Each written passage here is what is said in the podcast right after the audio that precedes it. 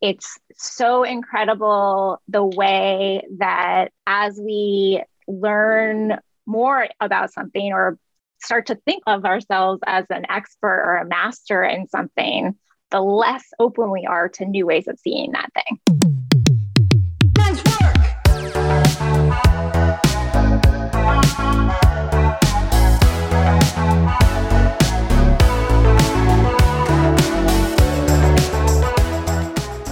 Good morning, or afternoon, you know, or evening, whenever and wherever and whatever you are.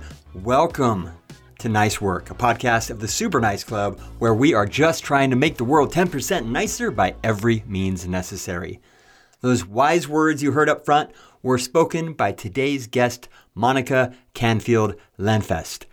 Monica is many things, but what we're going to talk about today is her work as a healer as a clairvoyant, as someone who is directly helping others and who knows, who knows, who knows, just might be able to help you. If, like me, you're a skeptic about the whole psychic thing, the clairvoyant thing, you know, I think this episode is for you. Monica offers clairvoyant readings, meditation workshops, and ceremony that offer a sacred mirror for your personal evolution. In addition to her healing work, her career has been dedicated to transforming the personal interpersonal, and communal conditions of our world. She helped create the Healthy Minds program, a really cool mobile app that helps train your mind in awareness, connection, insight, and purpose through guided meditations and scientific podcasts. Today, she's helping build a new program called Architecting Curiosity, which we're going to talk a lot about in this podcast. Because uh, if you're interested in a long, quality life, curiosity is the key, capital T, capital K, the key ingredient. Well, that and love. I kind of think they require each other, curiosity and love. I really do. They kind of nestle against each other and feed each other. You can't have one without the other. I guess you could have curiosity without love, but ugh, gross. Monica has been offering clairvoyant sessions for the past six years following training at Psychic Horizons in San Francisco. As a clairvoyant, she can see energy as images that represent beliefs or patterns that are ready to shift. Rather than predicting the future or providing advice, this gentle yet empowering style of healing helps you see your own information more clearly and release what's no longer serving you. Okay, there's a surprise segment ahead, which I wanted to keep as a surprise, but I'm not. I'm going to ruin it right now. I'm going to ruin it. So check it out. Monica and I do an impromptu clairvoyant reading in this podcast episode. Yeah, psychic reading. We do. Yeah, on me. Not on her, on me. Yeah. It's Skeptic meets Psychic Smackdown. So stay tuned for that. Yeah. Uh, since this episode lands just a few days before Monica's next Architecting Curiosity workshop, Super Nice Club members and listeners can use promo code, catch this, check it out, Super Nice. Who would have thunk it? Super Nice at architectingcuriosity.com to get 30% off when you register for the February workshop. But you got to do it now. Uh, 30%, that's a lot. Imagine if like your arms were suddenly 30% shorter or your tongue. You'd be like a mute T-Rex, you know? So 30% could be a life changer. Don't forget to pick up your super nice swag at superniceclub.com. We have great hats. Our Tower Record tribute shirts are back. They're so cool. I used to work at Tower Records, great place. Uh, and our best selling Don't Be a Dick hoodies are well, they're best selling. So get one for someone you love who needs to wear that reminder on their chest. Yeah, superniceclub.com. No discount, no discount code because, you know, our margins aren't super nice. And businessy people tell us that you need to have nice margins to stay in business. Whatever, nerds. Okay, so turn off everything else, tune out the rest of the world, and drop in to nice work. Monica, Monica Canfield Lenfest, welcome to the Nice Work podcast. Good morning. Happy 11 11 a.m. Good morning. Great to be here. Where's here for you? Where are you at? Where are you located right now? I am located in Paicines, California. Um, it's a rural community. Uh, I live out uh, on a Paicines ranch, which is uh, about an hour south of San Jose, California. Okay. So it's uh, rolling oak savanna where I am. Paicines. You know, I've lived in California nearly my entire life, except for two years. And that is, I thought I knew all the towns. Is it weird that I don't know Paicines? No, it's okay. not. But even friends of mine who grew up in the Bay Area, you know, within two hours of here have never been over here. So it's we're in this sort of unique little pocket um, of of California, rural California. Is there like a downtown Paicines? Is there like a town there? Um, not really. It's funny. We have a general store, and uh, there's a sign on the general store that says "Welcome to Downtown Paicines." Uh, okay. Uh, and on like the back it. of the general store, that's where our post office is. So I like that a lot. Well, we have a super nice club member now in Paicines, Paicines, California. Welcome to the club. I'm sure there's a lot of listeners in Paicines. At least one. At least one. Um, cool. Well, hey, thanks for being on today. I really appreciate it. And let's just dive in here. What do you what's the best way to how do you introduce yourself when people say hey what are you all about i mean you, are doing a lot of things but what's your current introductory expression? Yeah. I introduce myself as a healer and a teacher who is committed to transformation. Um, that I believe that personal transformation will empower people to lead us through the societal transformation that's necessary for our time. Yeah, I mean, what what is society but people, right? hopefully, a connected web of people. Exactly and the more connected we are to ourselves and to our to our environment to the other beings that are here with us the more connected we can be to each other and to our the collective good. And that's what i love. That's why i wanted to talk to you today is you know super nice club we're trying to make the world uh, 10% nicer by every means necessary by any means necessary. And just going through the world i don't think i'm alone. Uh, I don't think I'm uh, paranoid when, especially during this time that we're facing right now with the plague, uh, of this increasing disconnect between people, the the increasing disharmony, the uh, silly arguments we get into, the divisiveness. Of course, I'm talking mostly about the United States because that's where I live. But boy, it's tough out there. Oh yeah. yeah. Yeah, there's it seems like there's so many ways for us to see our differences, but the I love I love your approach here of of trying to find ways for people to connect to each other and and sharing stories about our our paths in our lives as a, a way for people to find connection. It's really powerful. And so, what are you doing specifically? Uh, let's just start with one part of to to help people connect. Yeah. So um, I've been working with uh, my two collaborators uh, on Tim and Anthony are these amazing experienced designers uh, who I've been working on this, this, project called Architecting Curiosity. And so it, this Architecting Curiosity is a, a sort of school and training ground for developing a curious mindset. So we have principles that we work with and these experiential courses that we've been doing all over Zoom because here we are in this an enduring time of remote connection. Um, but the the Curiosity Project has really is really a way for people to connect to the world through a lens of curiosity that you know it's so easy to be closed off to new ideas or new people or think we already know something about someone else or about a, about an idea that we might say no no no that doesn't fit with what i know. But if i can bring curiosity to that new idea then maybe there's a, there's an opportunity uh, to grow and to change and to, to show up uh, in the uncertainty of the world uh, I really am seeing curiosity as one of the big foundational tools that we're going to need to continue to navigate this time and whatever comes next. Yeah, that, that's so great to hear. And Anthony, folks, is Anthony Rocco, who uh, I have had the pleasure of meeting and spending time with in my home. So shout out to Anthony. Anthony, thank you for connecting uh, Monica and I together. You are a connector and a kind soul for doing it. So Big thank you. Uh, our uh, curiosity, though, curiosity is something that I kind of feel like a lot of us would agree that it's the fountain of youth in a lot of ways, you know, mm. when, when you're still curious about the world around you. I also think that when you ask 100 people, are you a curious person? Do you have curiosity? 100 people would say yes, right? Where, mm-hmm. where do you feel, why do you think that is? Why do you think everyone thinks they're curious, but in reality, when we have conversations, when we're out in the world, we really do notice that a lot of people just aren't anymore. They're they're in a rut or they have these these sort of societally imposed blinders on. That's a good question, Todd. You know, I think that people want to people like to think of themselves as curious because it sounds good.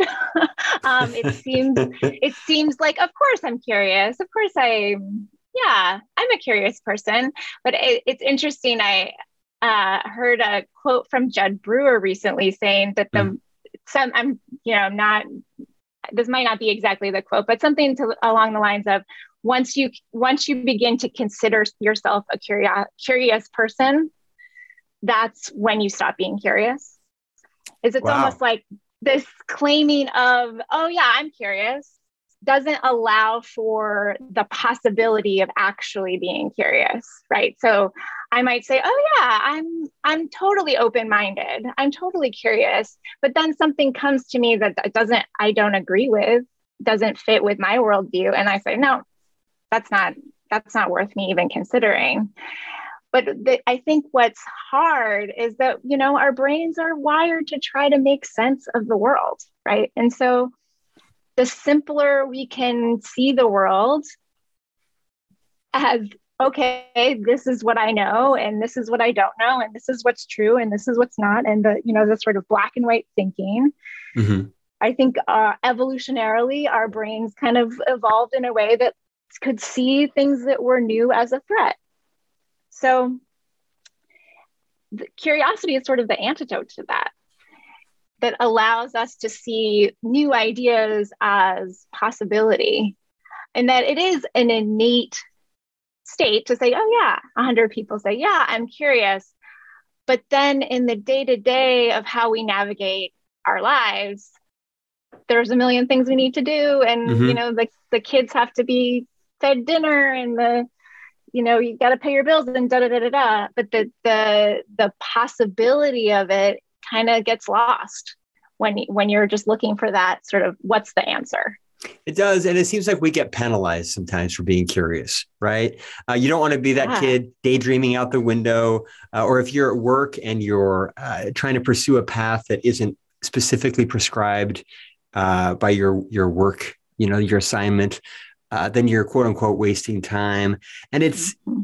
we also live in an era of increasing, you know, hyper specialization right and that's how you make the most money is you're going to be a specialist and you're told to be a specialist you're told to study specialties and that doesn't leave a lot of time when you're a hyper specialist to be curious about what's outside your specialty right yeah exactly. And i think to the point of oh this is the way you're successful. This is the way to make a lot of money is to specialize and just get really hyper focused you know plays into these sort of old structures of the way that we're supposed to be a certain way. But the more curious we are, the more we begin to question the way we're supposed to be, that things are supposed to be, which is a threat to the system itself. And there are a lot of people out there. I know you. I know you listening right now, and you're you you specialize and you're really good at what you do. But sometimes you're sitting there at your desk wondering, ah, what is there? What else is there? I, I know that there's more to me. That person right there architecting curiosity, your workshops, what do they do for that person? Mm. Yeah, these workshops are great for that person.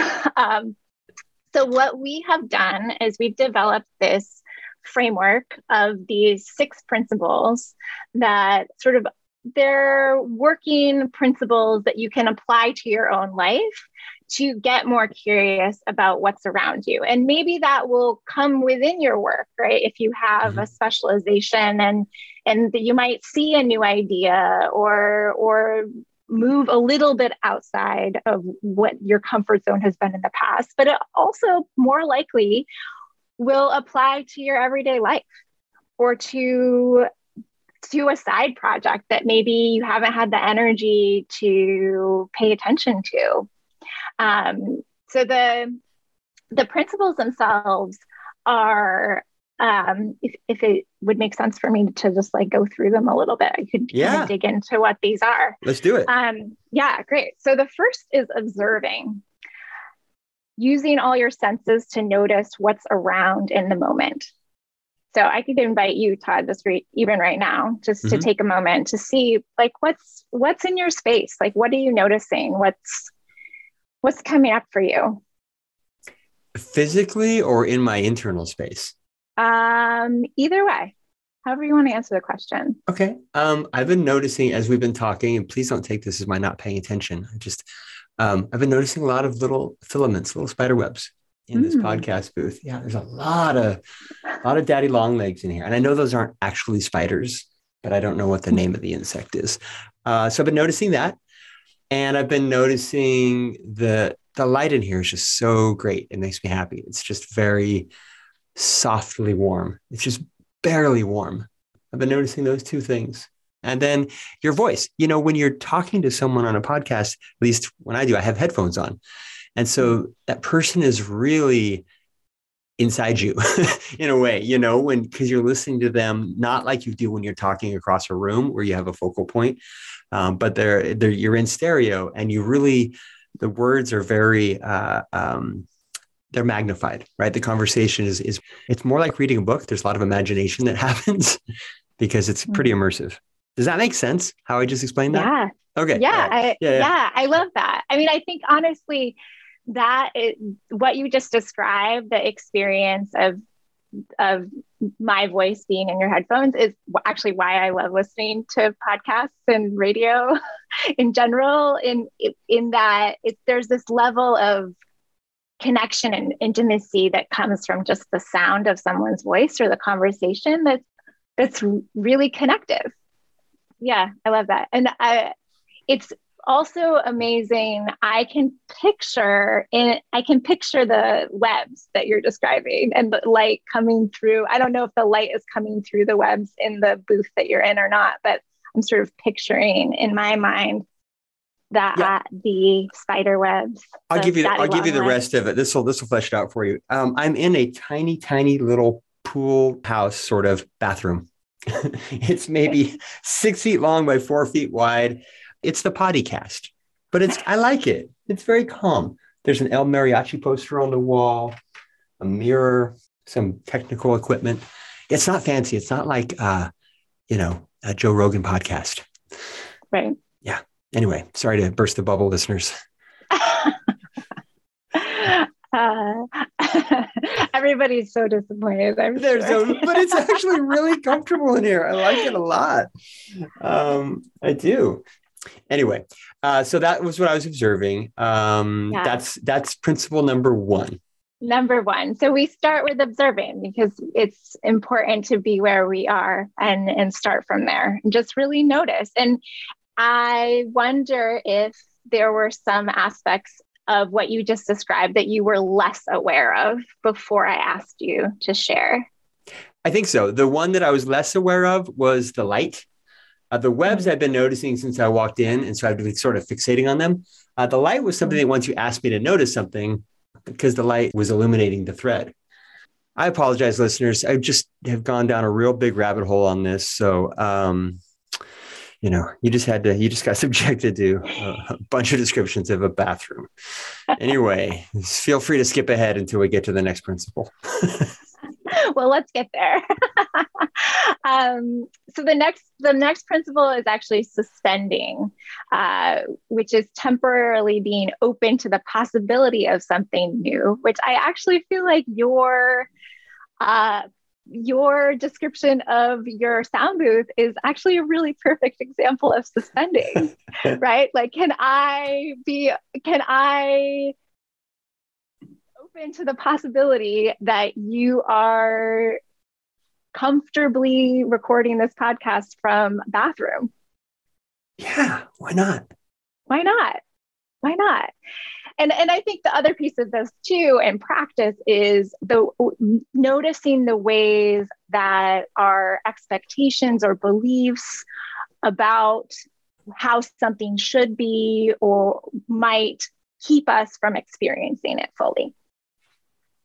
Right? Like like if i for example was like wow you're in a bathroom like i'm sorry i can't do this i can't do this interview anymore. Like i gotta go that would be an extreme i would be crushed yeah, yeah. well i invite your listeners to also suspend the and be open to the possibility of a great podcast coming out of a pool bathroom okay so the suspending the temporarily uh, being open to the possibility of something new is how you have it written um, yeah. on architectingcuriosity.com. Now, is would that be something like if I'm going into a conversation with, say, what are two very oh I know right now this is current. There's like um, people who are in in uh, favor of vaccines and there are people who are against vaccines, right? And right now they don't talk to each other very well in society. So if you're going to go have a conversation with whoever's the other side, you're probably not going to be permanently open to their point of view, but you want to have a conversation. So that is that what you're talking about the temporary just for the moment of interaction? Yeah. Yeah. Okay. Yeah. I think that's important. It's really important to, to, to go into a conversation and, and know that you might not know everything. Exactly. And maybe taking it one step further, recognize that the things that you think you know might actually keep you from learning something new. Mm-hmm that happens to me all the time. I look back. I mean, I think mm. most of us, right? We look back yeah. and geez, you know, I used to believe this and now I believe that. And if someone, that might be a good exercise. Think of something, folks, that you now believe 180 of what you used to believe and ask yourself, what would the conversation have looked like that could have convinced me otherwise? Was there an approach that somebody could have used? That's, I'm, I've never thought of that before. That's I, to me, that's an interesting exercise. Yeah and you know what state of mind would have i would i have had to have been in to be open to that conversation so that is suspending. We have observing and suspending. And what's number three? The next principle is apprenticing. Ooh. so you yeah. So using your beginner's eyes mind and heart to learn by doing. So that's just taking it out of the realm of thought and and reflection observing and suspending and then bringing it into actually trying new things or trying things another way mm. and that can be if you are already expert in this area isn't it interesting how sometimes there's that thing called beginner's luck do you ever notice that that mm. somebody who's brand new to something that you're teaching them has a just a, a, a innate or natural observation that blows your mind yeah, it's so valuable. It's so incredible the way that as we learn more about something or start to think ourselves of ourselves as an expert or a master in something, the less open we are to new ways of seeing that thing. Mm, that's so true. That's so true. Um, I'm very guilty of that. Yeah. So apprenticing, what does that look like? So you're I, I don't want to stop. I want to get through these, but when you're when you're teaching these, what does that look like? These grounding principles in your workshop. Is this something that you spend time on each one in conversation? Are there materials that are associated with each of these? What does it What does it look like to go through these? Yeah, we speak about each each one, but we really set it up as more of an experiential approach to the principles, right? We, you know, there's, it's easy to say, oh, okay, I'm going to observe. But the way that I just had you observe was actually embodying observing in your mm-hmm. own experience. And so that's really what we seek to do in, in our classes. So, um, for example, we do this four week follow your curiosity course. The first week is a you know we do an hour long session on zoom that's mostly experience some talking some lecture but it's a lot of connective activities and we focus on observing and suspending first mm-hmm. together because they really they really pair together as a sort of sewing of curiosity like what am i observing what am i suspending and so uh, we do that both in your own internal reflections of trying things on, but then also in connecting with others, where we'll do, you know, breakout activities. Um, and then also we have a, a, a pretty basic text-based app that prompts you every day with different activities throughout the course to observe and suspend in your own life. And okay, apply to, those. Yeah. To p- apply the principles. Yeah that's important daily. Apply the if principles. I, yeah. if i'm going to learn anything new i have to have i have to have daily reminders. I set daily reminders on scraps of paper on my phone you name it. That's the only way that that i can get into an effective new routine. Uh, so let's let's run through the rest of these principles. Um, what do we do? We did the fourth one. What's the fourth one of six? Yeah so we had observing suspending apprenticing. And then after apprenticing comes ritualizing, which is intentionally exploring a sequence of activities. And so we think of like apprenticing is learning the steps of the dance. Mm-hmm.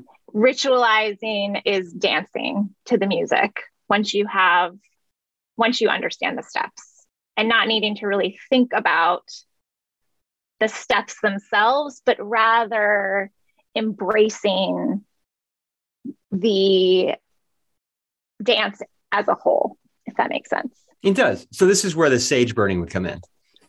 Right. sorry, well, sorry. Yeah, sure.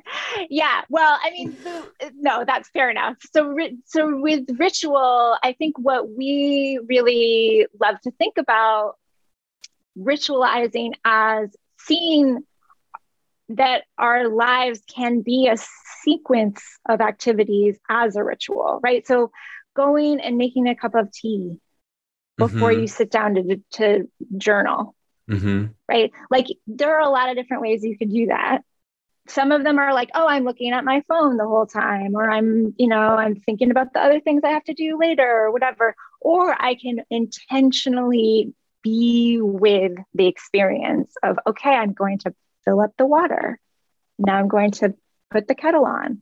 I'm going to take a few moments to breathe and look out the window while the water heats up. I'm going to prepare my cup. I'm going to watch the water fill the cup and wait until it steeps and then drink my tea and find a place in the light where I love the lighting and I can sit with my journal and my tea and begin that it really allows for a certain level of awareness and presence to the practice itself. And i guess seeing seeing more of the aspects of our lives maybe as not so much as habit mm-hmm. but as intentional activity. It's great to have healthy habits. I'm a big proponent of well-being in general and having having regular routines that support that are really important. And if I'm like, oh, I'm this is my habit because I brush my teeth every day, twice a day, because I know it's good for me, but I'm not, that's more of just a healthy habit. Whereas ritualizing really brings in this intentionality. It to, does to the practice. And I think a lot of us have heard the the phrase "how you do one thing is how you do everything." Right? Mm-hmm. A lot of if you're parents, you tell your kids that all the time. How you do one thing is how you do everything. It's like, you know, it's like if you're going to keep your room clean, it's how you keep your life. As it ritual too. Ritual is such a, I mean, it's such a ritual resilience, these words that are that are all current right now because societally we we feel we need them. You know, we're so we're so um, high strung. We move too fast. We talk too. I talk too fast. Oh my god, um, we talk too fast. We do everything so speedily. And if you were listening a moment ago, folks, as Monica described, calmly, unlike how I talk, uh, filling the water, getting the glass, making the tea, versus what do most of us usually do when we're having tea or juice or coffee in the morning? It's just like you, yank open the fridge, you grab the thing, you fill it up, you, blah, blah, blah, you drink it, you're on the go, people are barking at you. The difference between, I have found um, when I try to be consistent with this, between having some sort of ritual or just call it slowing down if you want, being thoughtful, mindful, whatever words you want to use, it might take an extra 60 seconds to create that experience of having tea, to actually look where your hand is going as you select the cup, pick it up nicely. And it's so calming. It sets the tone for the whole day. And imagine if you can take that calm sense of mind once you ritualize it, just in, let's say, making tea or coffee. And then you learn to extend that in small moments throughout your day. It's a it's a big life changer. It really is. To find those moments of calm in a hectic day make you more productive. They make you smarter. They make you more creative. And best part is they make you more likable, right? Because you're, you know, if if you struggle like me, uh, to, you know, I have like uh, resting jerk face when I'm working throughout the day and I'm not even aware of it just because I'm so intensely occupied in that moment. Uh, if you struggle with that at all, having these little moments, these little rituals, oh, God, they're so. Um, what what's the word I'm looking for, Monica? It's not refreshing. Um, grounding. Um, yeah, that's probably what it was. Grounding. Yeah, because it really grounds you in your life, right? Mm-hmm. And I think to your point, Todd, it doesn't take that much longer. The tea, the water for the tea takes the same amount of time to boil, whether you're with it or not. And so being giving yourself the gift of being intentional with that time is actually this little space. It's like a little magic pocket of time that is yours if you want to, to have it that's a great that's a great reminder for us. You know that water is going to boil. The you know the washed pot never boils. Uh, taking that moment to be uh, just be calm and human and thoughtful. That's the same thing when when you're waiting for the elevator or mm-hmm. for the Uber or all these things. You know we don't have to immediately reach for our phone to be distracted in that 20 second gap. We could use that 20 second gap to instead recharge our batteries a little bit anyway, that's ritualizing. Yeah. Uh, yeah. I should have a whole podcast on ritual. That's I'm going to write that down. Seriously, I mean, I know it means a lot of different things, but maybe we could have you know four different types of ritual people. Um, that's a beautiful idea. It would be cool. Yeah. Well, yeah. you can give me some ideas for that after after Great. we're done talking here. Um, Great. What's what are the last two?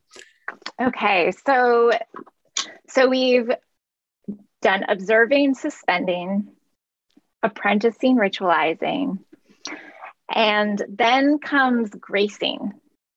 Grace. Acting with beauty, love, humor, and ease. And so the idea behind this one is really that, you know, we've we've opened ourselves to the new ideas, we've observed, we've suspended, we've tried on new ways of of being with apprenticing, learned some new skills, practice bringing intention to that.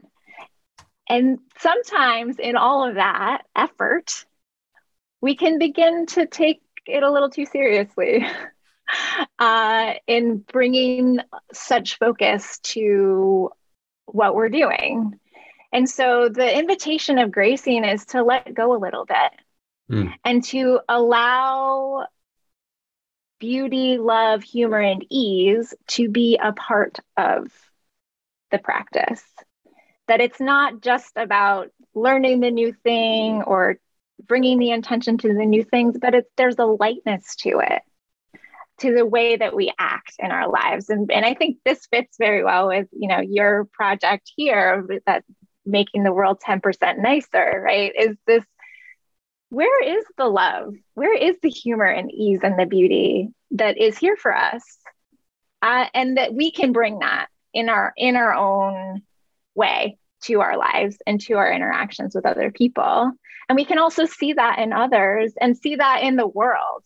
I mean i i am lucky enough to live on an ex- expansive landscape where i get i get so much grace from the natural world. I mean i think we all we all do when we have the opportunity right? Like mm-hmm. the opportunity to go and walk among oak trees and see the birds flying above and connecting to the the wonder of that that that brings so much grace the beauty of that is is a way for me to remind me to bring more of that to my next Zoom call or my next phone call with someone, right? My next interaction that I can be inspired by the beauty of the natural world to bring a bit more of that amazing amazing beauty like i mean the fact that we're alive is such a gift and i True. feel like being more connected with the natural world really gives gives me that reminder over and over again I agree. I think everybody listening does. We all know what it's like to get outside and remember, except for those of us who are lucky enough to just be out there all the time, you know, um, and good for you. But for those of us who aren't, yeah, that reminder, it sure diminishes uh, a lot of our problems. It really does. It, it, puts things in a really great perspective really quickly. And yeah, then, and I'll say, oh, oh, sorry. Oh, wait, I will, no, no. I will just say that that you know that doesn't gracing doesn't just come from nature. So you know you can find humor and ease and love in all kinds of ways, beauty in all kinds of ways in your life that that it might come from listening to a beautiful piece of music that you love, right? That, like mm-hmm. being with that. Um, or even just the the joy of of humor, which I think Todd, it seems like you have a pretty pretty healthy sense of humor. Oh, thanks.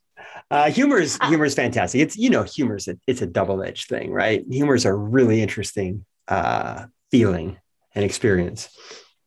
Um, and then from gracing, oh wait, you know what I want to ask you about gracing? So gracing yeah. is that you know you've come through these these other steps or these other these aren't steps. This isn't a step. These are principles that are in total a way of of uh, experiencing. Could you internalize these other principles and then instead of gracing, you're preaching. Was gracing sort of antithetical to preaching, or am I looking at that mm. wrong? Hmm. You know, because sometimes people they learn all this new stuff and look at me, I'm spiritual now, and then they they turn to become, uh, you know, they they can get sort of judgmental and preachy about their their new path, right? Yeah, that's an interesting, such an interesting way to think about it, Todd. Um, yeah, I think gracing it's we think of this stage as letting go of the what we've learned in some ways like holding it a little more lightly mm. so i think to your point of preaching or sort of feeling a need to bring what you what you've learned out into the world and say this is the right way to do it mm. or whatever that sort of um, attachment to the practices, the principles in your own life. I think that gracing and the next principle, flowing, are mm. really about letting go of the attachment to what you've learned and to to recognize that things change and continue to evolve and that the the principles themselves are a cycle that we move through and with ending with this last this last principle of flowing which mm-hmm. is moving smoothly and continuously from moment to moment and really recognizing really recognizing that things are always changing i think this this time of uncertainty has really given us a lot of practice with this one of saying oh i made a plan for you know, my partner and I were supposed to get married in May of 2020. That looked a lot different than we had planned. We had to flow with the we had to flow with the conditions. Mm-hmm. So sometimes it's external conditions, but then also sometimes it's internal. So the invitation here with flowing is to move slowly, smoothly, and continuously from moment to moment and really let go of any attachment to where we think we're going with these practices. And then the, finally, you know, we have these six principles, but beyond that, we actually in in our course um, and in the ways that that we've been working with the with the principles, we follow these all up with rest. Mm. Um, so flowing leads to rest is really an opportunity to ground, to let go fully of the journey that we've been on with what whatever aspect of life we've been working with mm-hmm. and integrate and re- reflect on what it is that we have been learning which al- really allow this resting really allows us to to be ready to begin again and where is that, that, resting in your daily life? Is that something where rest is sort of a, an always on or are you when you say rest is that something that you build in to your ritual? I'm trying to figure out exactly where or is that more of an internal state? I would say it's it's more of um, resting is taking like a full day or half a day mm. intentionally to say, okay, I'm going to take a break from this thing. Or maybe if you have longer than that, it's like, okay, I'm going to take a week off and be on retreat if you have mm-hmm. the privilege mm-hmm. to do that. Um, just to take a break from from the doing of it rest days people who work out a lot you understand the importance of rest days yeah, um, exactly. And, and, if you can't, if you don't take rest days, you don't build your muscles as well. You actually get fatigue, and and it, it is counterproductive to all that hard work you're doing in the gym. People who don't do rest days a couple times a week um, end up getting really hurt. So you know, if you can, if if that, if you understand the whole rest day idea from working out, it's probably something similar. Yep, that's a great that's a great example because I'm feeling this a lot. The grounding principles for me, I, am going to start employing them right away because I'm feeling this. I play a lot of pinball. I really love pinball, and uh, mm. you know, when next time I go up to a new machine, I'm going to observe that thing and really get a sense of it, the, the lights, the graphics on the side, and then I am definitely going to be open to it because I love pinball. Right, even if it's a mm-hmm. theme that I may not like, like NASCAR.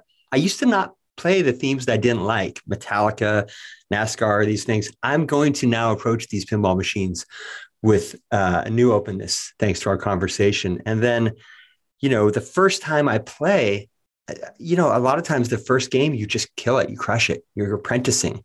Mm. And it's like the beginner's game. And then you learn the ramps as you ritualize it. You learn all the little uh, paths, the letters you need to hit, the different sequence of activities, literally. Uh, and then you just get into the Zen state of pinball and you start playing without thinking at all because you have become one with the machine. Um, yeah, this is so. If you're a pinball fan, I think that this course uh, might have the added benefit of of winning you some pinball tournaments. I kind of went off on a an aside. I love that. Apologies, folks. that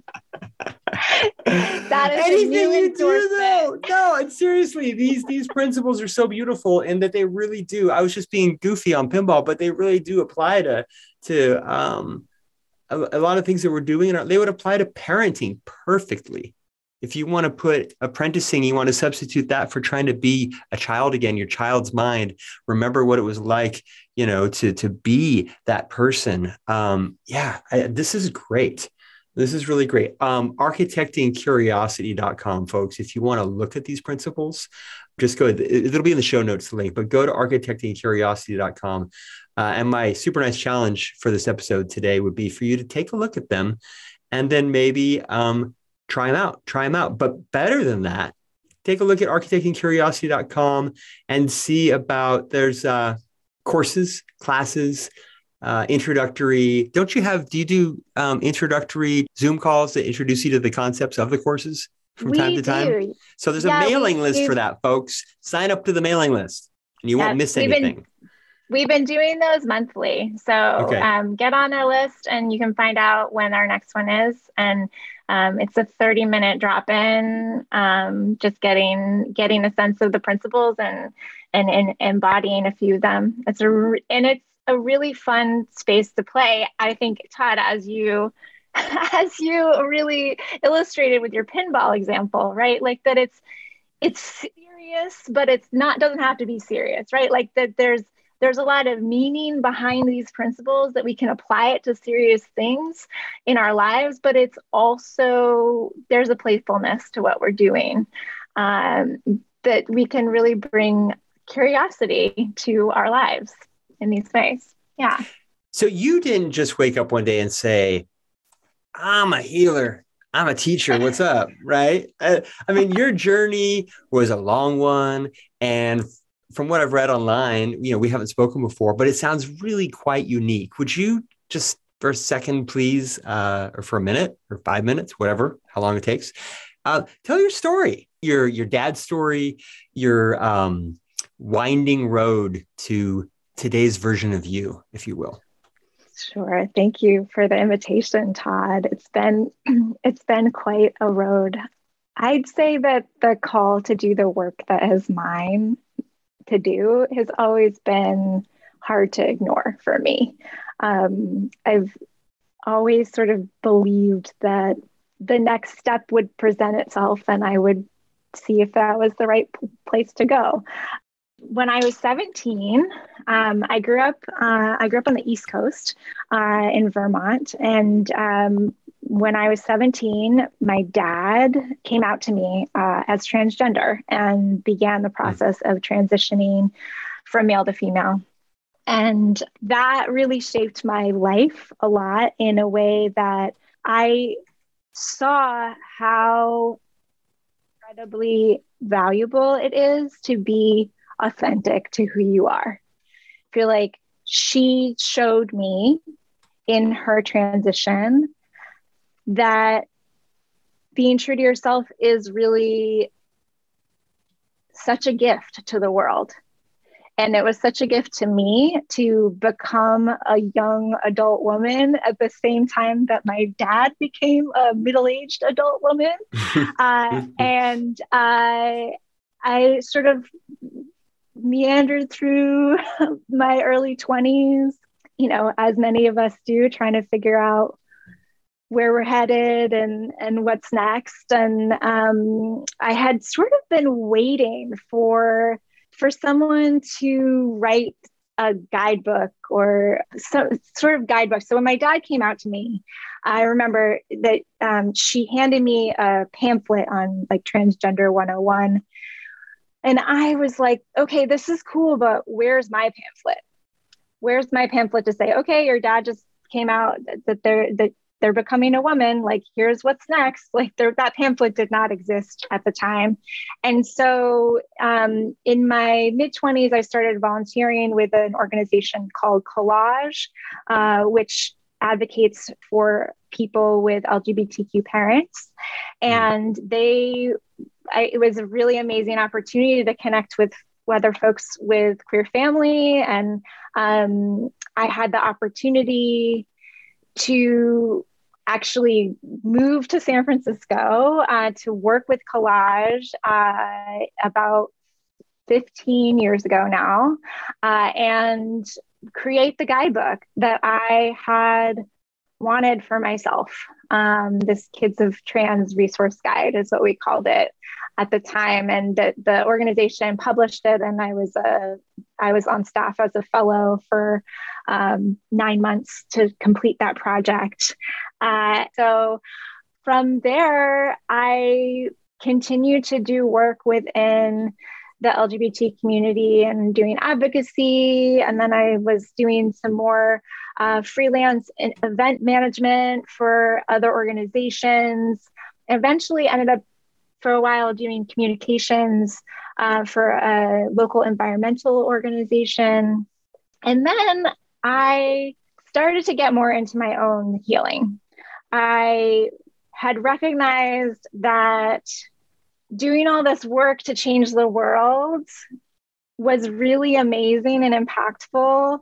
And that opportunity to slow down and say, wow, what do I need to to sustain myself in continuing to show up to create a better world?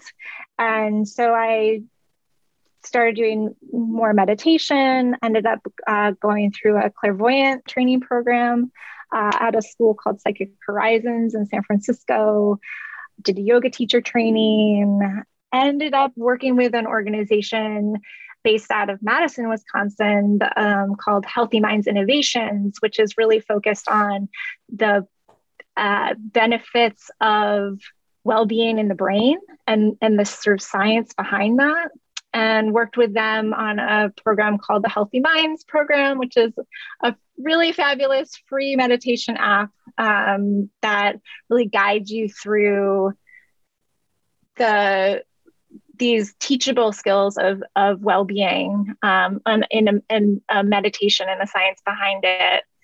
And that gave me so much opportunity to really commit to my own work as a healer and see that this is my work to do actually. And that there are people in the world that want this and that see this. And i this whole time for years about the last seven years have been sort of behind the scenes behind my nonprofit jobs just doing energy readings with people um, as a clairvoyant um, with friends or friends of friends and um, in the midst of the pandemic, which, you know, has made a lot of us reassess what we're doing and how we're spending our time, uh, I decided to create a little more space for that in my life and really step forward into my work with what I call sacred mirrors healing, which is my uh, clairvoyant healing business, um, which I think pa- pairs quite nicely with the architecting curiosity work. Um, and I've just been really grateful to ha- be on this meandering journey that I've been on. And I'm not sure where I'm headed next, but I'm here for it. And the the tools that I've developed over the years have really given me even more resolve and wanting to make the world a better place. And as I mentioned, you know, my vision is to empower people to remember their innate wisdom and interconnection with everything. And through that, to support collective transformation of our world. I love your goal, obviously, and I, I share your goal uh, in, in uh, terms of you know what that would feel like for all of us. I'm not sure the process or what it'll look like but that's the exciting part of being alive right we get to we get to experience that only a few of us get to know you know what it's going to look like in advance and that would be you know clairvoyance I, I, had to get one dumb clairvoyant joke in there. Uh, do so, not predict the future. Yeah, right. When, when did you know you were going to be a clairvoyant? Um, but on that, on on the the profession of being a clairvoyant, is that something where you know? Because we talk a lot on this podcast about making a leap of faith into your your chosen profession, your chosen career, you know, um, turning it from a passion into a career. Was there any sort of special hurdle there for you in terms of social acceptance? You know, like telling people, "Yeah, I'm gonna, I'm gonna be a psychic," uh, within your family, within friends, or were you already in such a community that they were like, "Yeah, of course, duh." You know, it's really interesting. I feel like the resistance came before I even made it to the training to do the clairvoyance. I feel like in I was always very intuitive and sort of naturally empathic. And mm-hmm. um, but I was really in my 20s, I was really committed to being in the world. I was very resistant to the the spiritual realms in which I now find myself. And I think that my own skepticism um, of saying, you know what, I'm here to be in the world. I want to live in a city. I want to go to shows. I want to live my life and like have a career in the world and be doing these things. But what I've what I've seen is that these things don't have to be separate, mm-hmm. and that I think it helped a lot that I already had come out as queer. I already was had like a pretty non-normative lifestyle uh, by the time I was telling people that I was clairvoyant. But mm-hmm. I will say that I just in the last probably six months I've changed my LinkedIn profile to say that I do clairvoyance. As, mm-hmm. you know, I noticed that. Yeah, no, I noticed and that. that. Which made me think about. I'm like, dang, that's like putting yourself out there because yeah. it's so much. Maybe not in our listeners, but you know, in a lot of a lot of the world, people look a, a bit askance at that. There's a lot of skepticism around um, clairvoyance. And I mean, I want to talk on that. I would consider myself a skeptic. You know, as I go through the world, I think that the term skeptic uh, gets a bad rap. I think the world would maybe be a lot nicer if there was a lot more skepticism which is to say, you know, it doesn't mean that you are closed off to information. The term skeptical means that it's going to take a lot of good information and a lot of good facts, you know, and maybe science uh, to convince you. Right now, I think the term skeptic has has more uh, commonly known as somebody who is just shut down. They're just mm-hmm. they're not going to listen or not going to believe in anything. We wouldn't have 20 million Americans out there believing it's time for an armed revolution for starters, if there were more skeptics. Joe Rogan wouldn't be heralded as a shining beacon of intellectual honesty if there were more skeptics. So that's where I'm coming from. Sorry if that turns a few people off. I'm just saying it's an example. That's where I'm coming from as far as my skepticism goes. You know, you'd have to dig really deep to convince me on, uh, for example, horos- horoscopy astrology. You'd have to really mm-hmm. dig deep to convince me. You know, I consider myself deeply skeptical there. But something like what you're doing, something like tapping into energy and finding information in it, it mm-hmm. seems plausible to me, given that our very life force is, is energy right it seems plausible to me that there are ways of communicating and that there that there are sources of information that we currently are struggling to um, define and codify and are a little bit outside the current science. So I'm here to be convinced in talking with you. I'm here to be convinced anytime I'm talking with someone who has been to a clairvoyant or professes clairvoyant abilities. You know, I think that a world of clairvoyance would be awesome. That I mean, that sounds fun. Like I think that a world of of real magic would be awesome. Um, you know, people that can levitate and do stuff. I don't think that's impossible. I'm a possibilian, but I am skeptical about it. So when you, this is a long intro, sorry. When you encounter skeptics, do you ever convert them? Have you ever converted like somebody who's a an, an open yet hardened skeptic? Yeah, I mean, I appreciate I appreciate your skepticism, Todd.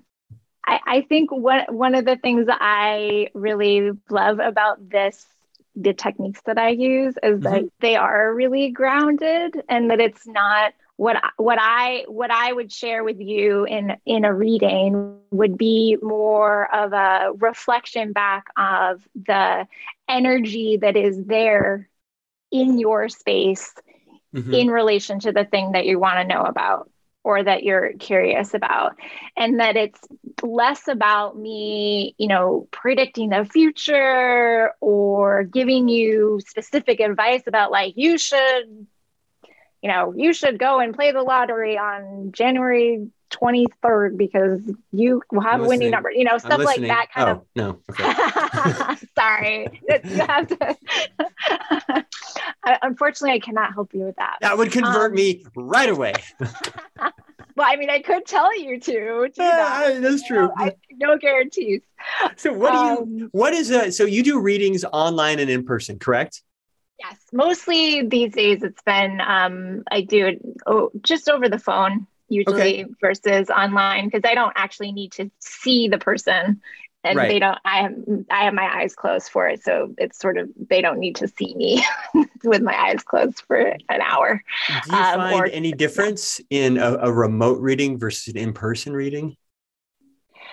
You know, not really. Actually, hmm. I feel like the remote readings in some ways is it creates a really clear container for the session because there's no sort of distraction of meet of meeting in a space that's unfamiliar to either the person I'm reading or to me. Right. If that okay. makes sense. So like if you're in your pool house recording studio mm-hmm. and I'm in my room where I often do readings, if I sat and did a reading with you, like you're in a familiar space, I'm in a familiar space and so that's a clear it's sort of clear container versus like oh we're both in a shop where sort of unfamiliar maybe you know in another space the amazing thing about the remote readings is that it's really energy right i mean that's mm-hmm. that's it doesn't require to be in the same physical space in order to see the energy. And I, you know, I do energy readings regularly with a friend of mine who is not even on the same continent. okay. Us. It, I, I mean, I get it. I think invite you to suspend even. No, more. I, I, I no, I don't think, I don't think so. I think like when when I mentioned earlier about the sort of intimacy of uh, having someone in my ears directly, you know, there is no other distraction at all. The, their physical presence, their breathing, whatever, cars whizzing by. If I'm doing a remote podcast or something like that, it is definitely much more contained. I relate to that. I get it completely. You talk of your mission to reconnect people with their innate wisdom. Mm-hmm. Do you consider clairvoyance, and we're using that, you know, do you consider clairvoyance or, or other uh, abilities to be part of this innate wisdom, something we're all born with, but we, we forget it or we overlook it or we never cultivate it properly? Hmm. I see clairvoyance as a as a tool mm-hmm um, that you know i think we i think we all are born with a level of intuition. And i think that clairvoyance which is seeing energy clairvoyance is something that can certainly be trained in anyone. I mean that's the school that i went to. Certainly trains people who do and do not have a, a, a sort of awareness of their innate capacity already. But i think for me, clairvoyance is a way to help people see what they already know and allow that to empower them to take the action that they need to in their own lives. And that sometimes comes from their own ability to see what they know or mm-hmm. see the energy. And I think that the the really the same way curiosity is innate that like intuition is innate that there's an we we have inner wisdom that we are born with um, but that shows up in different ways for different people i think mm-hmm. one of the things that's been really interesting for me um, in my own life is digging into some of my some of my ancestry that there are there are there's are there are intuitives in my family that i you know ha- we're not do not have it. We're not broadcasting what the, the access that they had in any form. Like i don't you know i don't come from fortune tellers or anything. Uh, but I've I've learned more recently that there is a lineage that I'm a part of that's like biological, mm-hmm. and that that's a part of my that's a part of my own healing work of what I offer in the world. So I don't know that clairvoyance is necessarily the path for everyone, but I think that everyone could benefit from the sort of sacred mirror that I hold up, that clairvoyance can hold up to to see more clearly what's there. I get it. I, I think I'm getting you. So it's fair to say that we're all born, obviously, with the capacity for empathy. Um, some of us see it. You know, you see it in in a group of children. You'll see that some are just more natively empathetic, uh, and others less so. It doesn't mean that they're better or worse people, uh, but there's just you know we're born with different. Some kids uh, learn to read faster. Some kids, you know, we all have different sets of abilities, right? Some are stronger physically in certain areas. We're not um, born with the exact same amounts of every gift. Uh, and I guess that would be the same with uh, clairvoyance. Is that what you're saying? Yeah. Yeah, but we can cultivate all of it. Exactly. We can right. cultivate would you consider yeah. uh, if if you're born with some innate clairvoyant gifts? Does do you equate that, or do others equate seem to equate that with having achieved some sort of spirituality or some sort of ascended state? Hmm. Not necessarily. Okay. I, you know, it's interesting. I actually feel like learning how to work with my gifts was what brought me toward a more of a feeling of spiritual proficiency or mas- mastery is a mm-hmm. strong word yeah, but yeah. i would say that you know being naturally very sensitive was actually pretty hard and painful to be able to pick up on so much information in from other people or you know if i would go to a coffee shop and hang out and I would pick up on the conversation that people were having it a few seats over and just like it would like stick to me mm-hmm. for a while you know maybe mm-hmm. maybe that happens to you too but but that really being able to cultivate these tools of saying, oh no, I'm actually just going to take in the information and the energy that is mine and allow what other other people's suffering to move through me and then when i'm with someone then that gives me more capacity to act when I in the face of suffering. I don't have to take it on as my own. And so I feel like the um, question around is is clairvoyance really a sort of enlightenment? It, it's I think that it it can lead to more clarity and spiritual information, um, but that this sort of innate capacity to like see and pick up on energy beyond beyond oneself is sometimes like really intense and uh, and overwhelming and potentially debilitating. Um, that i think that especially for yeah especially for people who maybe don't have the tools it can it can be you know might lead someone to like block off their connection to other people because it's too much or maybe they don't um, know why they feel crazy or anxious or what the root of their of their anxiety is. Exactly. they just say things like oh, i just can't be around big crowds of people. It drives me crazy. Maybe they're just getting a lot of energies in and it's it's overwhelming and short circuiting their uh, their radio their their brain radio. Uh, i don't know just throwing stuff out there. I just i yeah. brought it up because sometimes i sense that there are these sort of um, quote unquote spiritual hierarchies out there you know, and they're mm. they, they mm. maybe they're often accidental, but it can make people feel like they don't want to open up or or explore um, some of these things.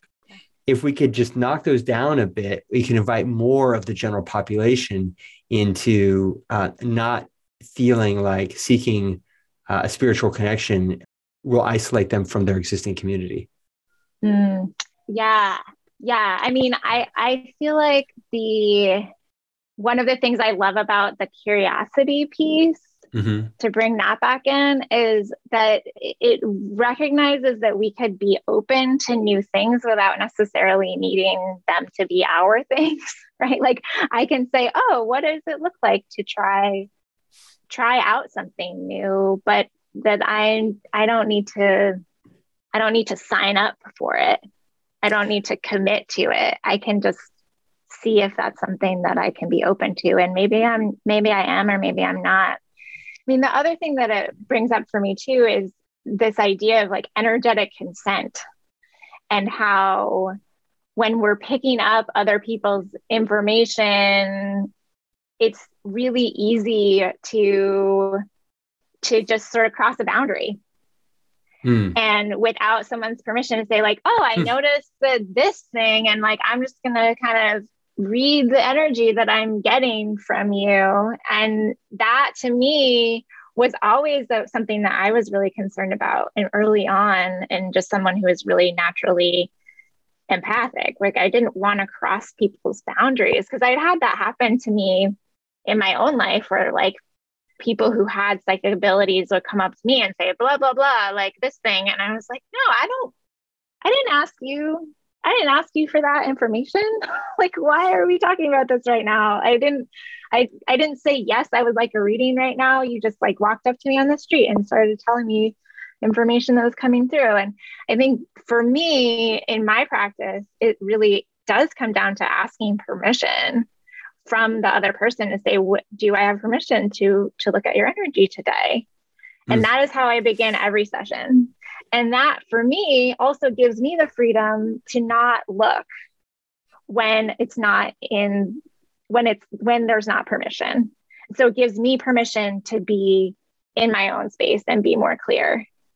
So it must be sense. it must be yeah it does. Uh, it must be hard to date a psychic then, right? Because you gotta always be wondering, you know, are they reading my energy right now? You know, yeah. you you're in bed, you look over and it's like, what? What are you are you just are you just gazing at me or are you gazing at me you know which right. is it i can't tell um right. that ever so that's where know. the consent the right. energetic consent comes in yeah. really handy when it comes to dating and i mean i will say that was something when i met my partner um I had just, I was just starting my clairvoyant training at that time. And, uh, and I, I remember that I remember the conversation where I shared with him that I was starting this program to learn how to be a clairvoyant. Mm-hmm. And I was, and to your point of like having to come out about this professionally, it was definitely a moment of, of like, okay, well, we'll see how this goes.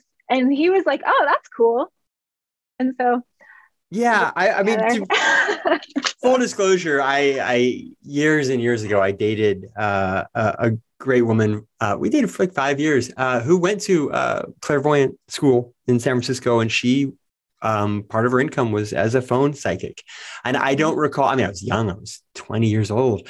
I don't remember that ever being um, an issue. Like I never thought, boy, is is she, uh, you know, reading me right now? It never came up. It was just yeah. you know a very normal um, part of of our relationship. I I don't know if I was a skeptic about it. I don't know. I don't I don't really remember. It just it seemed perfectly fine. Yeah, but, I will say that my partner and I do like we do have a agreement where you know I don't do readings with him. Okay. Right. Like so he like if he wants to get a, a clairvoyant reading then I'll usually re- refer him to somebody who I know in my network, in my psychic friends network, Oh, because I have one. that would make a lot of sense. yeah, I never. Different I than never... the one on TV, but I do actually have a psychic friends network. Do you? Okay, that's awesome. yeah. Well, that's great. You know, when I say when I was talking about being a skeptic, I think a lot of that comes from just things like you're saying, Psychic Friends Network, the things you see on TV, the yeah. people, the, the way it's pitched out there, which isn't to say that, that some of those people don't have some value, um, or that just going to talk to somebody doesn't have value, even if you don't. Like I've gone, I've gone to you name it, tarot readings, card readings, all kinds of stuff. 4 a.m. in the middle of New York, I see a sign. I've literally done this. Like, whoa, okay, I'll do that. And just the process of doing it was valuable. Just sitting and talking to a stranger mm. was valuable. I'm wondering, do you, is there much conversation that goes on? Is there a lot of back and forth for you? Do you play the role at all of a counselor, or is it really just you reading and then stating what you feel? It really depends. You know, mm-hmm. some some people really want to talk a lot. Usually the the way that I begin a session is by asking first asking permission and then mm-hmm. asking the person to share the question or questions that they'd like to focus on. And so oftentimes what will happen is people will have an area that they'd like to look at, but they haven't quite honed in on exactly what the question is. So we'll go back and forth a little bit. Uh, sometimes it's a lot of talking. sometimes that's like like you know five or ten minutes of our session mm-hmm. uh, is really honing in on the questions. And then once we go into the reading itself, I do invite conversation, right? Say I was looking at I was looking at career. Okay. And I saw you on the top of a waterfall. Mm-hmm. And the water was rushing, and you saw at the bottom and there was this desire to jump over off the waterfall into the pool at the bottom, but there was a lot of fear. And so then I would sort of look behind, like, what are the layers of the fear there? And so then mm. I might pause and say, what, you know, what, what do you want to, is there anything that comes up for you? Okay. And then so you're having might visions. talk about it. Or do you have, yeah. So the, the way that I see energy is as, mm-hmm. as pictures in okay. the space. So it's like a visualization. Often I see a lot of nature pictures. So the, like mm-hmm. nature mo- metaphors are really strong in my okay. sessions. Um, but sometimes it'll be like you as like a character or like a, like a in in a scene sort of as like um like in a like oh i see you and you're like riding a horse through the woods and there's this interaction that you're having or something like that that's more specific. Okay. Um, but then i and then i kind of look at okay well how does this relate to the question and what information is here to be seen? And then sometimes that opens into more conversation where I, you know, I share something and then the person's like, whoa, that's so, that's so interesting because I just was having this conversation with my brother yesterday and that's what we were talking about. Or, hmm. oh, like that makes sense because of this thing. Or, oh, I'm, I don't really understand. Can we like look at that more? Or, you know, that it's more conversational. And then sometimes people just aren't interested in talking. They just want to receive mm-hmm. the information. And it really depends on the session. Okay. Yeah. I mean, I get that. When I when I'm out in public a lot, I see when I see people, I get visions of frogs in slowly boiling water. You know, everywhere, all over. It's the same vision everywhere I go. yeah, no. have, have, you talked to anyone about that? you might want to. So, do you ever have podcast hosts try to wheedle like a, a free reading out of you? You know, in the middle of a conversation. Hmm. It hasn't happened yet, but no? I am open to the possibility. Oh yeah. It doesn't yeah. be free. I mean, we could. I could try. I could send you a hoodie or something. Super nice club hoodie. We could do. We can do barter. fair. barter is definitely part of a nicer world.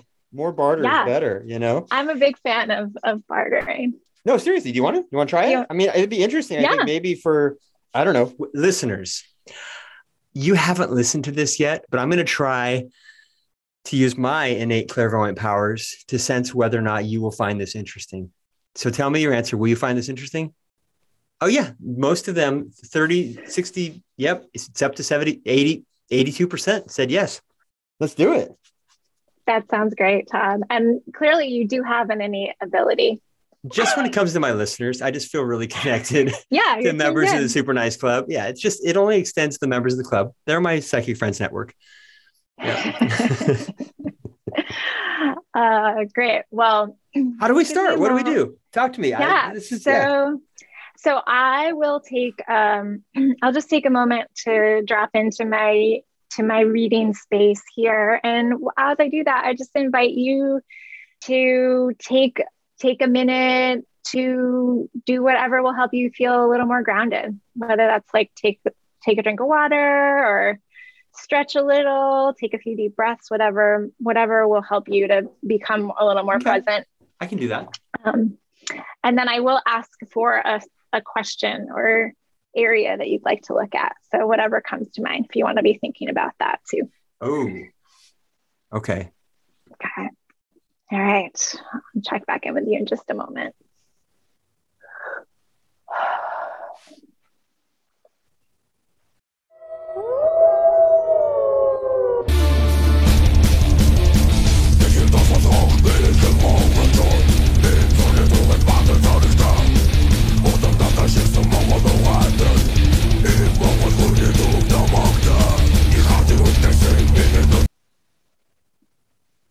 Okay.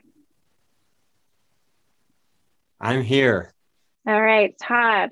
If I have permission to read your energy, could I hear your full name three times, please? Todd Edwin Sorum Brilliant. Todd Edwin Sorum Brilliant. Todd Edwin Sorum Brilliant. That's a lot. I know. Mm, thank you. Okay, Todd, what would you like to look at? That's that's the stumper for me um, because you know I didn't come prepared for this. Uh, so for me, though, uh, what it keeps coming down to, uh, where I uh, just popped into my head was I uh, and it's I wanted to be more interesting for you listeners. Dang it, since we're doing this together. Uh, but my writing, you know, I, I, I get hung up a lot on the amount of time and energy it takes for me to dive into my writing more fully. Not just my personal writing but also my professional writing um, the script writing. But how much of that i should pursue i guess i would say pursue without guilt because writing if you're a writer and you're out there and you're writing for yourself it takes a lot of time and it doesn't really pay the bills so it feels very self indulgent.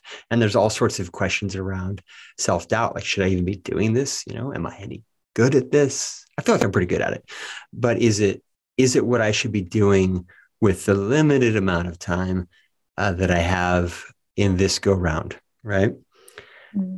But at the same time, I wonder, like, you know, will that power up other parts of my life? So, is that a fair question? Can I ask about something as small as that about writing? Oh, or yeah. should I should yeah. I be asking about like, you know, um, career stuff? I don't know. Career stuff is just That's boring to me. great.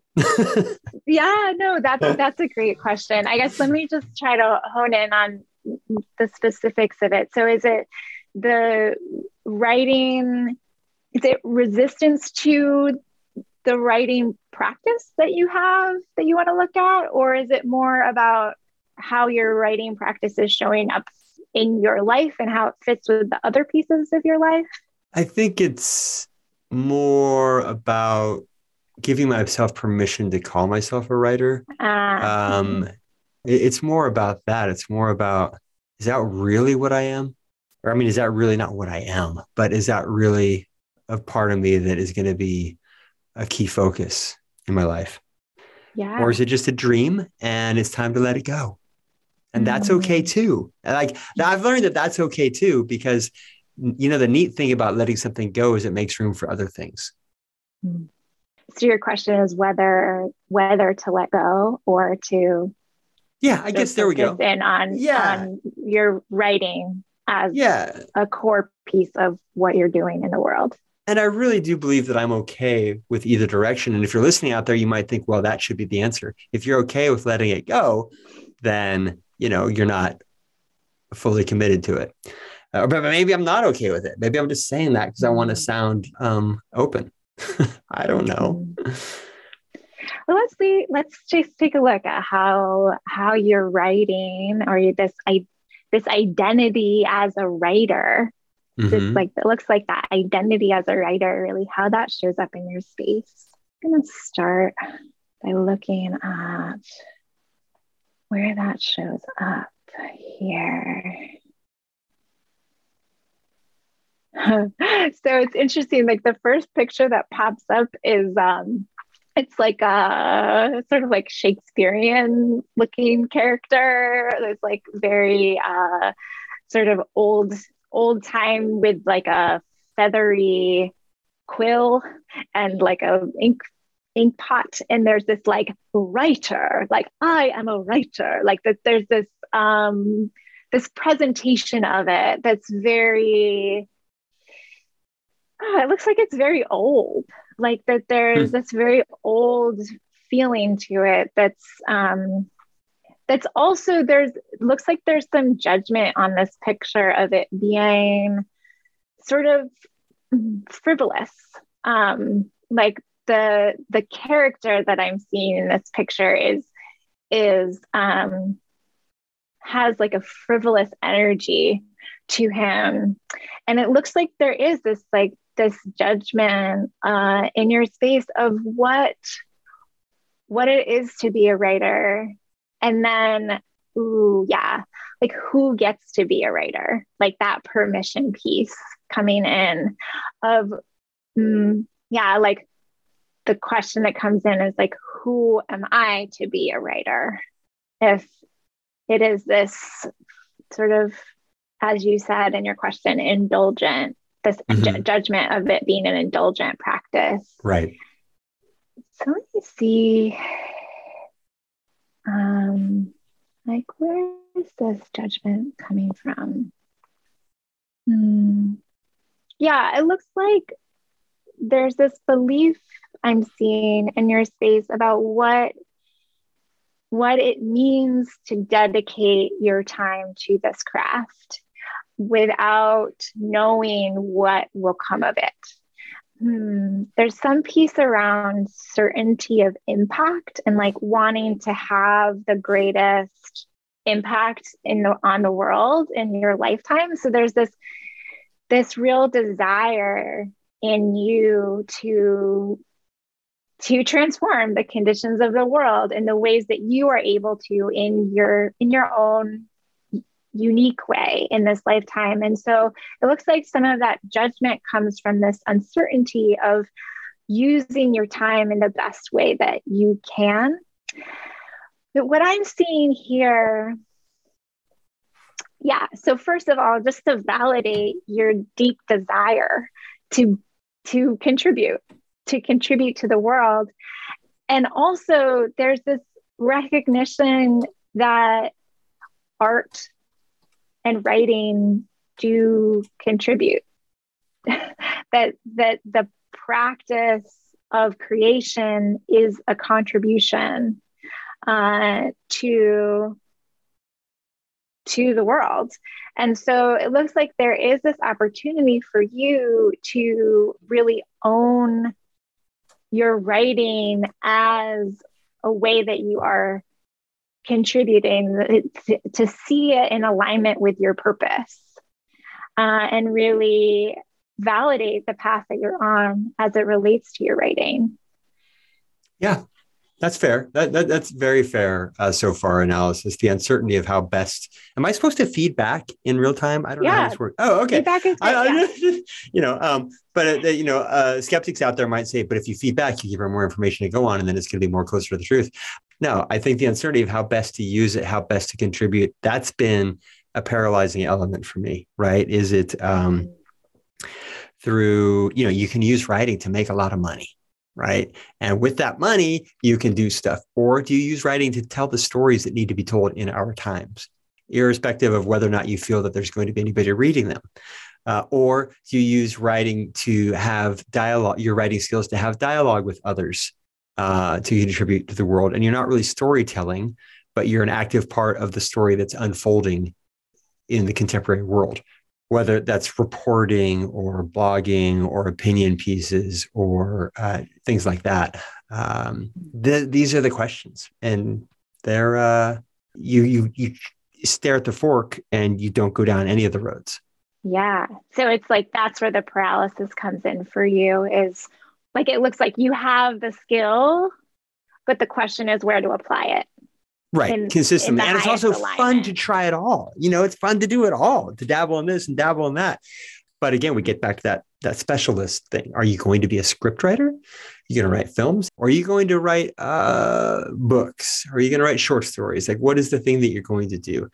So many choices yeah. Well, and it's interesting here because the like as you're talking about these all these choices, it's like I'm seeing almost like a it's like all these sort of tendrils crossing each other and tangling up with each other and it's almost like it's like the weaving that you could be making is tangled up in the number of different kinds of threads that don't necessarily work together. Mm-hmm. Where it's the having some structure to it of just choosing one way or choosing a few ways that are complementary where you have a lot of passion allow for this weaving it's like the loom itself that organizes the threads um, but the structure itself of saying, yes, I'm going to say yes to this kind of writing or this practice is what then allows for the weaving to happen of the different threads. Mm-hmm. Does that make sense? Like no, what, it, like yeah. what is the loom for you? Is sort of the the sort of invitation for you to reflect on. I think a lot of us can relate to choice paralysis, no matter what it, mm. where it presents in our lives the solution to choice paralysis is often you know gather information if you need to but it's ultimately it's make a choice.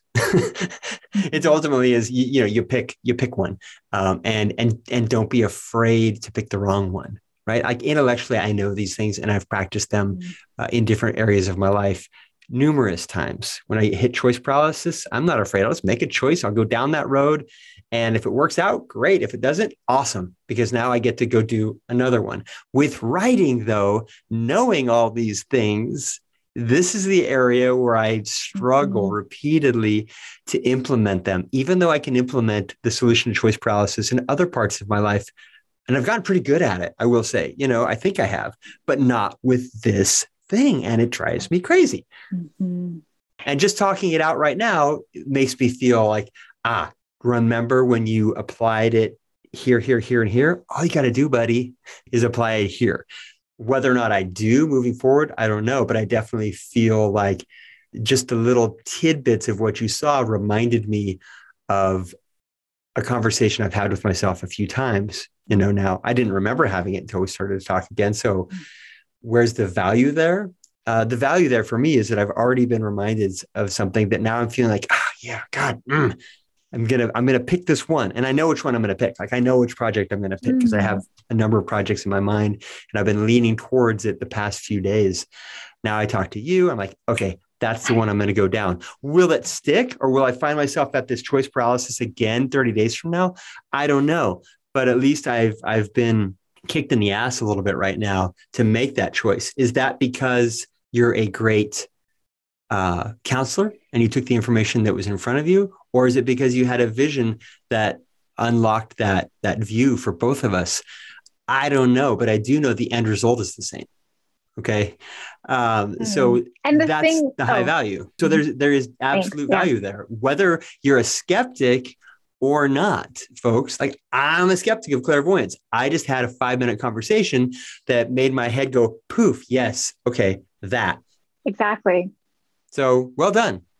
Yeah, thank you. Yeah, and like the last thing that I'll offer yeah. Uh, is that you know just to validate your own information right like that you mm-hmm. just came to your own recognition of the the ability that you have to make a choice and the clarity that you have and and the sort of the the picture of the the loom and how the pieces how the threads are le- are weaving themselves together. Oh it's so that, good. that's a question for you of like what is the container that will allow you to weave the threads together in your right as a writer in your mm-hmm. writing life? Like what is the container for that that will allow you to continue to weave and that's your sort of takeaway reflection question I invite you to, to sort of sit with that that the the container itself can be the the powerful place to come back and just see again and again. And it sounds like you have a lot of a lot of tools at your disposal, but that that uh, that that loom is a place to look of like, okay, well, what is what what is holding holding the weaving that you're doing in your writing work. That even when you come to those places of decision paralysis, you can come back to the practice of that. What mm-hmm. container of what's holding you? Yeah, I'll I'll work on it. I tell you that much. Great. I'll work on it. yeah, and and just and just inviting a little bit of permission and and acceptance of where you are in your journey um, just to just to offer yourself some some ease when you're in those moments of of judgment or question, deep questioning decision paralysis um, that you you do you do have the knowledge you do have wisdom inside of yourself to make the choice. I think it's yeah it's probably also the area where I'm most afraid to fail. It's probably that mm. obvious, you know, uh, because it's the nearest and and dearest to me. Um, but you know, I, I I've I've failed so many times. I just I just don't want to fail in this one specific area. Isn't that funny? Mm. I want to take a quick look. I thank you for that. Thank you for that. Yeah. You you gave me that. Uh, you gave me that part uh, of you uh, just now. So I do appreciate it. I really do. And the offer for the hoodie stands. It really does. Um, yeah, where you. do people who are interested in how do they get a hold of you? I, we're going to have all the links in the show notes. But if they if they're like, hey, that sounds interesting. I'd like to have a quick reading. I'm stuck on a certain thing. Is that at sacredmirrorshealing.com? That's right. That's okay. where to find me. Okay. You can also find me on Instagram at, at Sacred Mirrors Healing. We're going to go to your Instagram page right now. Thanks for the segue for our, our quick little latest Instagram post. I'd like to just kind of spy on in real time publicly. I don't know if it's spying, peek in on our guest's Instagram page. Um, so, Instagram.com, Sacred Mirrors Healing. Let's click. Okay. So, Monica's latest post is a self profile known these days to the kids as a selfie. Well, I mean, maybe not. Somebody else could have been taking the photo. You are in front of what looks like an oak tree and smiling. Oh, wow. Okay, this looks like Sonoma County, but it's not. There's there's multiple photos here.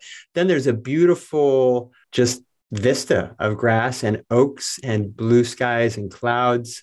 Ground. Okay, and then the third one is you're leading me along the path here. I get it. I clicked again. Uh, grounding into 2022 with Monica Canfield Lenfest and Emily Ruth arrive as you are in the new year. January 23rd. That's going to be passed by the time people hear this. Darn it. What? Okay, but that's okay. What was it? What was this uh, Grounding 2022 link? What happened um, there? Yeah, so we, um, Emily Ruth is an Ayurvedic counselor and mm. a restorative yoga teacher. And so we are teaming up uh, to offer a 90 minute session uh, over Zoom to allow people to sort of ground into 2022. It'll be a combination of restorative yoga and guided visualization meditation to really support people in getting a little more present in their lives for the new year. Is that something that will be repeated beyond uh, January, or you, you just feeling this one out? I usually teach a New Year's workshop, and this is okay. that one. Um, but the next the next workshop that I'll be teaching on Zoom will um, probably be my energetic boundaries workshop that I teach. Um, it's also 90 minutes um, I don't have a date scheduled yet, but probably in the next couple months. If you check my website, it'll be up there for the the spring. Okay, cool. Um, if you're listening and you're just thinking, ah, uh, energetic workshop, I don't, that's not my thing. You're the person most of all that should do this. Honest to God, this is like getting into something a little bit uncomfortable and stretching your skin. Do it.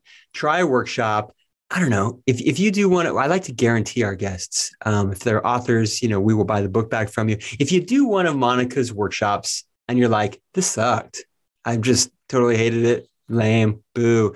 Well, that's, you know, that's a bummer, but we'll send you a shirt. We'll send you a super nice club shirt uh, as a, geez, sorry, man, bummer.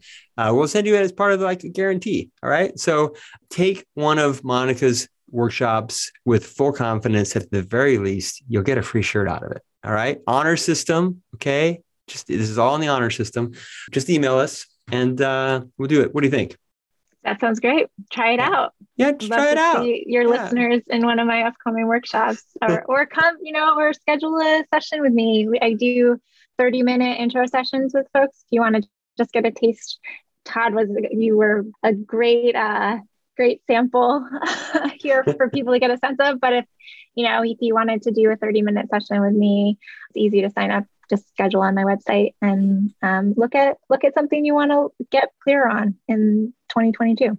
And also take a look at architecting curiosity if you want to do a deeper dive, something, a workshop that will uh, give you tools to carry through the rest of your life. If you're feeling like, God, you know, I could really use something like that, I, I, highly recommend taking a look at Architecting Curiosity.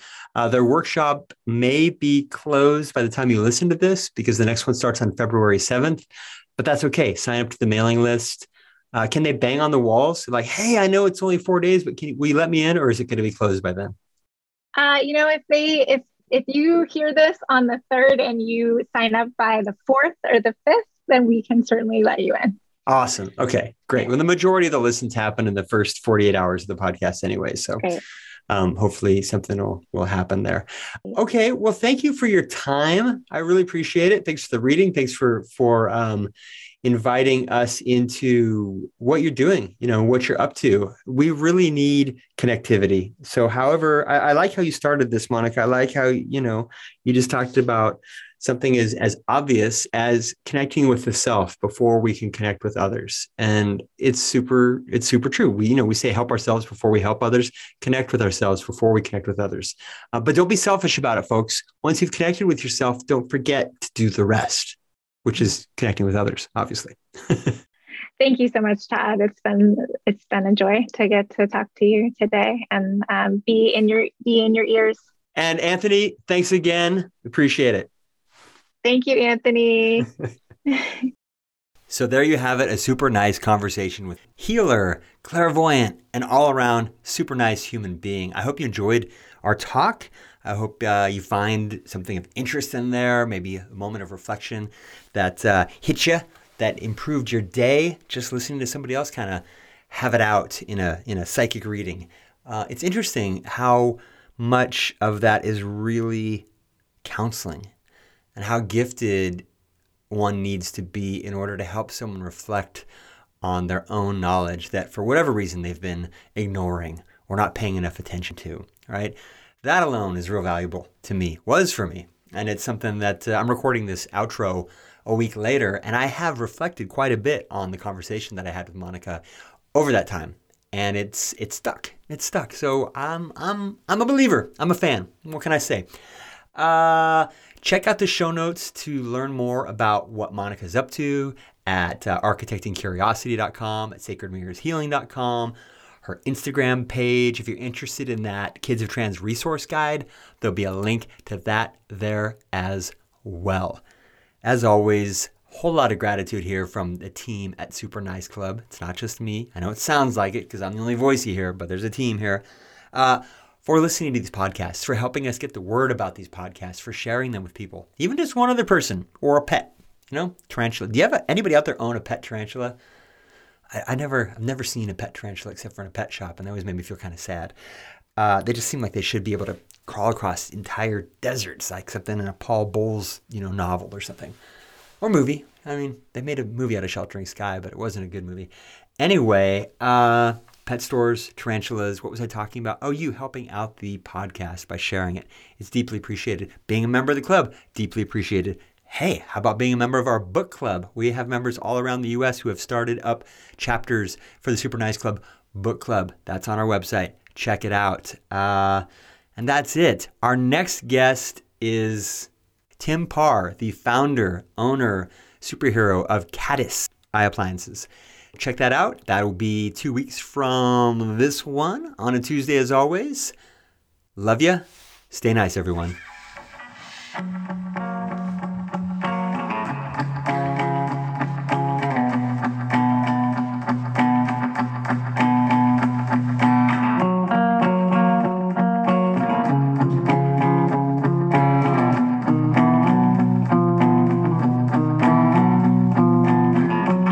To be nicer, then you could lend a helping hand. If you wanted to be nicer, then you could see your neighbor's band.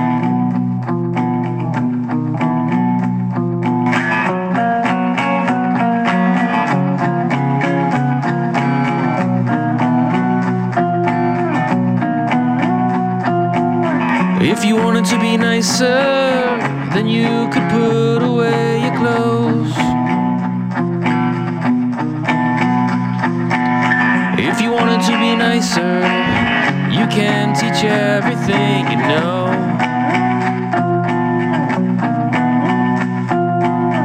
And all we ask is that you just become 10% more nice.